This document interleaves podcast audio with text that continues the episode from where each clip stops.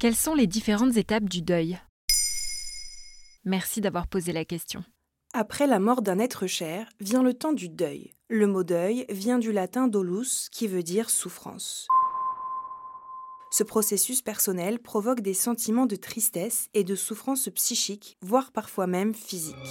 Tu es en deuil. Maman est morte à l'automne.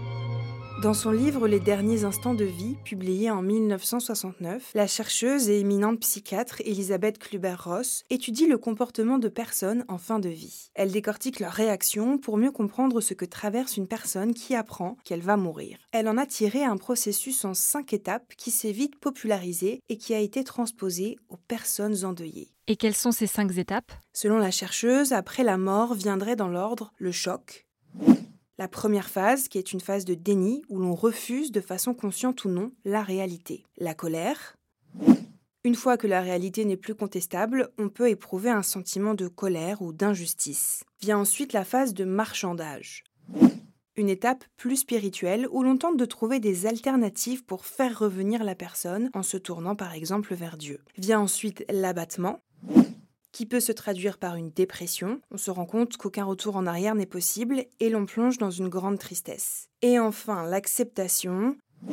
La dernière étape du deuil, on finit par se résigner et par accepter la situation. On commence aussi à se reconstruire petit à petit, on retrouve de l'énergie, on revient à une vie normale. Bref, la vie se réorganise petit à petit. Mais est-ce que c'est si simple? Cette théorie largement répandue dans les esprits est en réalité très critiquée. Certains chercheurs lui reprochent notamment son caractère rigide et systématique. Ces étapes se succéderaient les unes aux autres dans un ordre précis. En outre, elles décrivent l'état émotionnel de personnes en fin de vie et non de personnes endeuillées.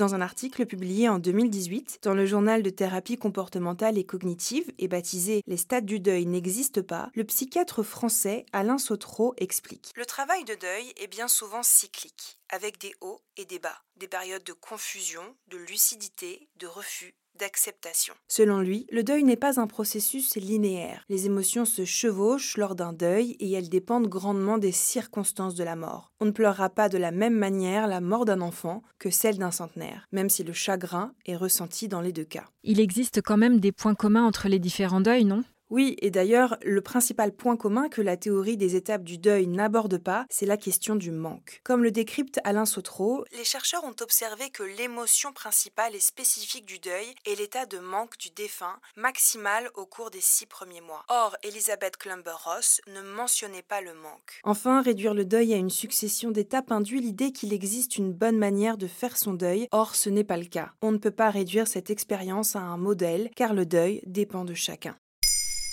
Maintenant, vous savez, un épisode écrit et réalisé par Olivia Villamy. Ce podcast est disponible sur toutes les plateformes audio. Et si cet épisode vous a plu, n'hésitez pas à laisser des commentaires ou des étoiles sur vos applis de podcast préférés.